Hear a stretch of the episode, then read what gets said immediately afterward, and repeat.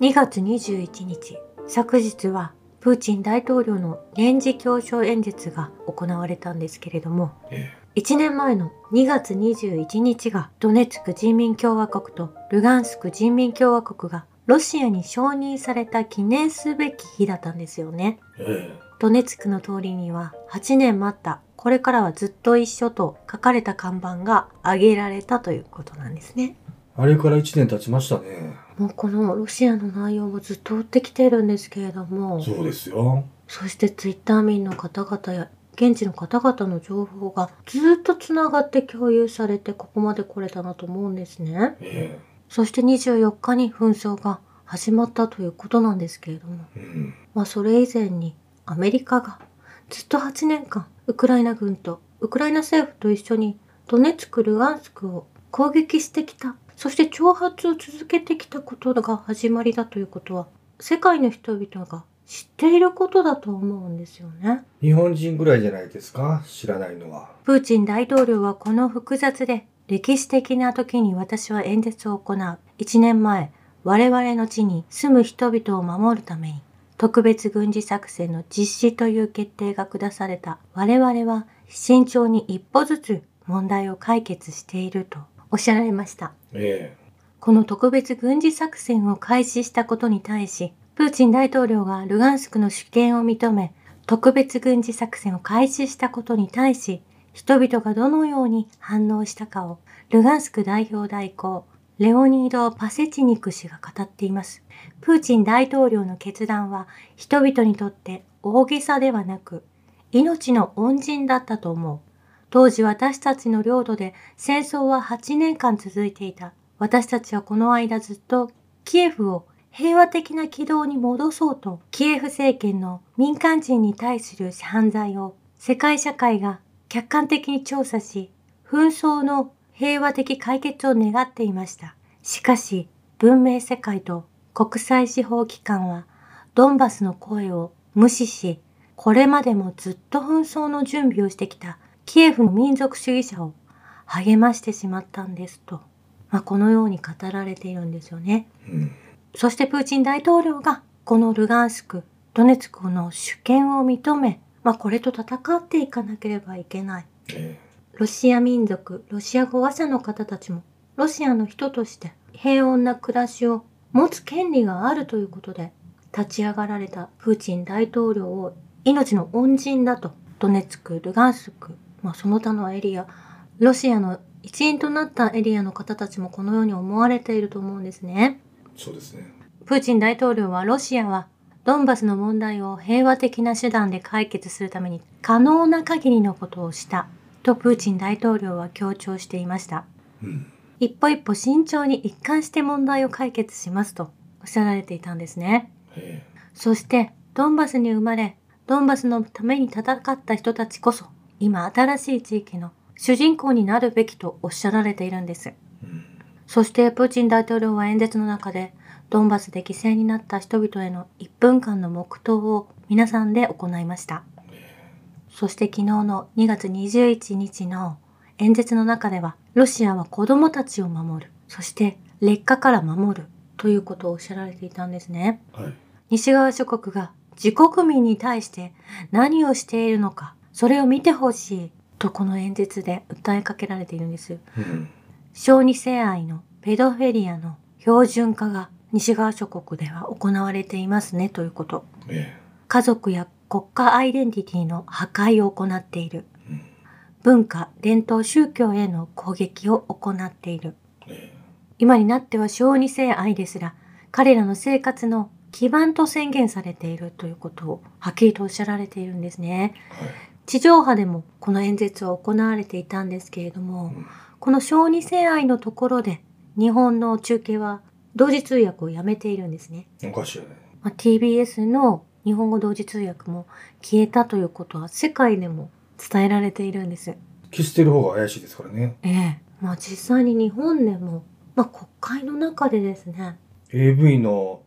出演年齢を引き下げるみたいな感じのなんかわけのわからんニュースを見て仰天したんですけどね。ええ、もうそこに直結しているともそのことを指していらっしゃいますし、はい。まあ世の中には支配者の中にそういった方々がたくさんいるということ、まあそれを指していらっしゃるんだと思いますし、その危険性を訴えていらっしゃると思うんですね。プチエンジェル事件も未だに謎に包まれてますからね。うーん。で、重なるのが、コラボの未成年の少女たちを一つの部屋に集める、ねあのボランティアも怪しいですよね。まあそれらが標準化されていて、うん。まあ、罪に問われないような状況になっているのはおかしいのではないかそういったことを正していきたいということを伝えていらっしゃるんですね。えまあ、それを消してしまうということ自体がそういった内容が世界中で横行しているということだと思いますしそれを知られたくない側の人たちが。たくさんいるということだと思うんですよね。そうですね。まあ、直視しなければいけない問題だということなんですよ。はい。そして子どもたちの教育に関する税控除制度をさらに強化していくという子どもを守っていくためにうん。そこのところを強化するとおっしゃられているんですね。そしてドンバスの人々は自ら未来を決定し確固たる素晴らしい決断をして今があるとおっしゃられているんです。まあ、ですのでロシアの新しい領土になったエリアはですねまあ、そういった教育ですとか住宅の問題やいろんな問題で国が援助していくということをお話しなされていました。はい。そして亡くなった軍人の家族のための国家基金を創設するということ兵士が家族との時間を持てるよう6ヶ月ごとに14連休を設けるということ、2週間のバケーション年2回ですね。えーそしてロシアは農作物が記録的な収穫ができたということ1年を振り返ってもうん。そのように述べられているんですね。そして西側の経済制裁は失敗に終わったということも伝えていらっしゃいます。まあ、この紛争の中も他国との経済関係を拡大する物流網を構築するということも、まあ、徐々に達成しながら前進しているということも伝えていらっしゃいます。そして市民のためにガスの無料化プログラムを用意しているということなんです。これもガス代どんどん上がってきてる日本と真逆ですよね。うん、そして我々はウクライナと戦争しているのではないキエフ政権と西側諸国との戦いになっているともおっしゃられているんですね。うん。プーチン大統領の演説は子供を守る国民を守る外資に売らない戦争は米国が起こしたウクライナ人は悪くなく利用したアメリカが悪いとおっしゃられました。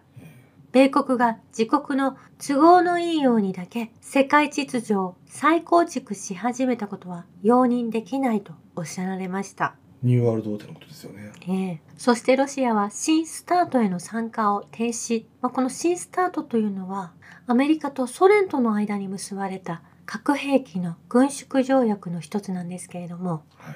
それらの参加を停止することにするとおっしゃられたんですね。うん。まあ、これは早々とトランプ政権にこの軍縮条約を停止しているわけなんです。えそしてプーチンさんがおっしゃられたいことは、この軍縮条約ですね。この話に戻る前に、ロシアはフランス及び英国の核兵器保有量をどのように考慮するかを理解する必要があると述べていらっしゃるんです。まあ、世界中がどのような核の保有量ですとか、そういったことをデータに出して、この内容をまあ公正に行われるような状態であると確認した上で対処したいとおっしゃられているんです。そしてこの紛争中も、このスタートという条約はロシアは破っていない。まあ、核を使っていることもしていないですし、うん。まあですが、その参加を停止するということをこの演説の中でおっしゃられているんですね。えまあ、2019年に INF という中距離核戦力全廃条約を、まあ、アメリカ合衆国とソビエト連邦が結んでいたんですけれども、え。うん。それをトランプ政権が撤廃をしてしまったということ。2019年にポンペオ米国国務長官は当時のポンペオ氏ですね。え2月1日、ロシアとの中距離核戦力 INF 廃止条約について破棄通告を発表していたんですね。え。はい。この2日から義務を履行し停止をすると明らかにしたこれトランプ政権で行われている内容になってくるんです。うん。まあ、軍縮条約であるものをアメリカが先に取ってしまったっていう内容になってくると思うんですね。アメリカがまずトランプ政権時に軍縮しませんよって言ってるわけですからうね。ん。それが2019年ですから、そこからやはりウクライナの紛争を起こそうとしていた流れが見えてくるんですよね。仕掛けようとしてましたからね。ええ。での新スタートっていうわけのわからん軍縮方向ね。うん。これは一方的にロシアが軍縮してアメリカは軍縮しませんよっていうことになりますからね。ええ。まあ、そうなってくるとですね、まあ、軍縮をしないアメリカは属国であるグアムと日本も使ってですね、中国を攻撃することができるようになるというええ突破口ができるわけですね。はい。今の台湾有事を作っているのが誰だったのかということにつながってくるんですね。今もうググアムの方でどんどんどんどん軍事力を整備し配置していってるわけですよね。うん。まあですが、このアメリカの言い分は、ロシアがその軍事力をたくさん持っているので、我々はその条約を抜けるとおっしゃられてですね。ねまあこれお互いにアメリカが抜けた以上攻撃してくることが分かったロシアは準備を進めるわけですようね。ん。そそうでしょ。まあそのような状況、流れがあって、このウクライナ紛争が起こっていて、次に台湾有事というような工作を今している最中だということなんですよね。常に二枚舌外交しているアメリカがあるっていうことなんですよね。うん。まあそんな中、昨日はトランプ大統領がアメリカ・フロリダ州で支持者を前にした演説で、私が大統領に再選された暁には、その夜にウクライナ紛争解決に向けた会談実施に向けて、プーチン大統領とゼレンスキーに電話すると約束をなされたようなんです。うん。また自身が大統領だったら、ロシアがウクライナで特別作戦を行うことはなかったと主張していらっしゃるんです。はい。これがラッパを吹く人、シオニストの嘘だとはっきりとわかるんですよね。ねえほんの2、3ヶ月前まで私たちトランプを応援してたんで、うん。そこから抜け切った今言えるんですけれども、うんこの世界っていうのはシオニスト対国民という対立構造で成り立ってるわけなんですよね。うん。で、常に国民っていうのはシオニストの嘘の言動、嘘の歴史、真逆のニュース、それらに侵されてきてるわけなんですよね。うん。先導されて、えワクチンを打ってしまったりですとか、まあ歴史が捏造されて、安倍晋三さんを神格化したりとか、いろんな手法があるんですけれども、えで、このシオニストたちを排除したのが中国とロシアなんですよね。うん。中国は1700年に、ロシアは1820年に、このシオニストたちを追い出してるんですよね。私たちは国籍を問わず国民側に立っているというそのポジションでえこのニュースを作っているんですね。えそうですね。シオニストが国民を減らそうとしているっていうことは間違いない内容で、ダボス人たちも世界の人口を12億人に減らすということ、そこまで持っていくというアジェンダに乗っかって、今、ワクチンやコオロギを食べさせようとしているんですよね。うんそしてプーチン大統領は、ロシアはどんな挑戦にも立ち向かうだろう。なぜなら、我々は皆一つの国であり、一つの大きな団結した国民だ。私たちは自分たちの力に確信がある。真実は我々にありと。このような言葉で、プーチン大統領は連邦議会での演説を終えられました。力強い言葉ですよね。そしてフランスのル・フィガロのサイトでプーチンの演説を中継していて、フランス人の感想を取り上げていたんですね。うん。まあ一人の方は、フランス人の大統領が演説すると、世界中が笑うが、この大統領には世界は起立する。フランスがフォンデアライエンとビル・ゲイツが支配する国家に統合されても、ロシアは独立国だろうとおっしゃられている方もいました。え私たちの敵はロシアではなくワシントン DC だと書いていた人もいたんです。えうん。そしてプーチンがロシアを掌握していなければ、あの国は巨大なレバノンになっている常識を考えないといけないと国民の方々がコメントを残しているんですね。うん。そして西側諸国の市民も私たちの政治家と違ってなんてまともなんだというリプライがですね、殺到しているということなんです。え